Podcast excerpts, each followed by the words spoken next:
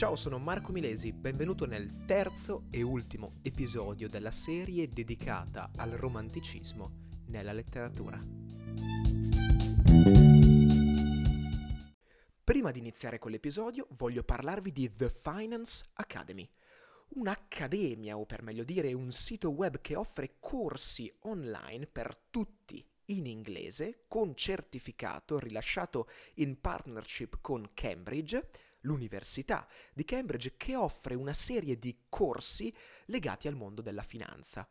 Questi corsi sono organizzati in base al livello di difficoltà, andando da quelli per principianti fino a quelli per esperti, che approfondiscono di grado in grado argomenti sempre più complessi o sempre più specifici del mondo vastissimo della finanza. Per scoprirne di più cercate su Facebook o su LinkedIn The Finance Academy e lì troverete tutte le informazioni del caso. E ora iniziamo con l'episodio. Questo terzo episodio verterà sostanzialmente tutta la parte del romanticismo legata all'Inghilterra o più correttamente alla Gran Bretagna. Partiamo con il preromanticismo inglese caratterizzato da due poesie fondamentali, ovvero la poesia sepolcrale e quella ossianica. La poesia sepolcrale vede esponenti eh, del carattere di Young, Collins e Gray. Eh, proprio di quest'ultimo, ovvero di Gray, va notata eh, l'elegia scritta in un cimitero campestre risalente al 1750 che è appunto una poesia in cui Gray descrive la desolata esistenza di una comunità rurale mentre eh, sta appunto in un cimitero campestre, questo giusto per farvi capire il genere di ambientazioni molto cupe, tenebrose, un po' particolari, tipiche di fatto del romanticismo nordico. Ci si rifà quindi alla descrizione di scenari gotici, impregnati di uno spirito, potremmo dire appunto, medievale. Questo garantisce un ampliamento della materia poetabile e ricrea quella sorta di eh, connessione tra mitologia e medioevo.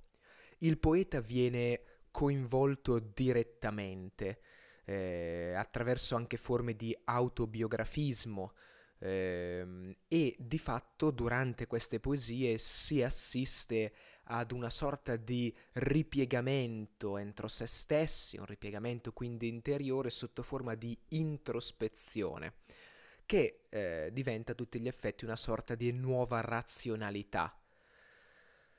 Queste poesie sono anche ricche di contraddizioni, ma più che contraddizioni, contrasti.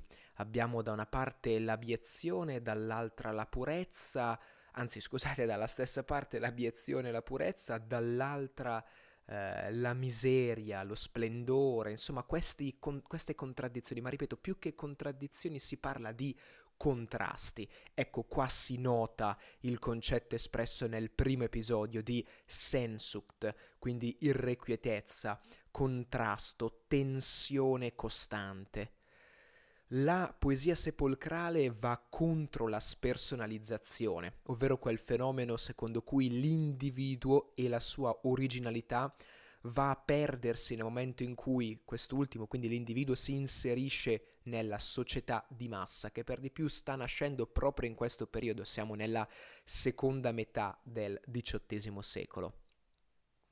Passando ora invece alla poesia ossianica, eh, si fonda questa, questo genere di poesia sugli scritti dello scozzese James Macpherson, che pubblicò in un unico volume intitolato Le opere di Ossian, eh, attribu- attribuendo sostanzialmente la paternità dei testi poetici contenuti in, questa, eh, in quest'unico volume al leggendario bardo guerriero eh, Oisin risalente al III secolo d.C. L'ambientazione anche qua è arcana, nordica, brumosa, qua riprende tutto il concetto della mitologia nordica, delle atmosfere nordiche. La versificazione è semplice ma allo stesso tempo evocativa. Questa è una novità dal punto di vista stilistico. Viene eh, rivolta alla modernità eh, l'accusa di aver corrotto un ideale uomo originario, no? questo appunto bardo guerriero, e quindi si riprende il legame tra il Medioevo e il concetto di autenticità. Arriviamo ora al primo romanticismo inglese con autori come William Wordsworth e Samuel Taylor Coleridge. Giusto per menzionare un paio di lavori, abbiamo sicuramente eh, le ballate liriche di ehm, Wordsworth e Coleridge, sostanzialmente, assieme alla ballata del vecchio marinaio eh, e il famoso Kubla Khan di Coleridge. Grazie mille per avermi ascoltato, ci vediamo in realtà eh, in una nuova serie di episodi, o forse sarà un unico episodio dedicato a eh, leopardi. Ad ogni modo ci vediamo nella prossima puntata, grazie per avermi ascoltato, ciao!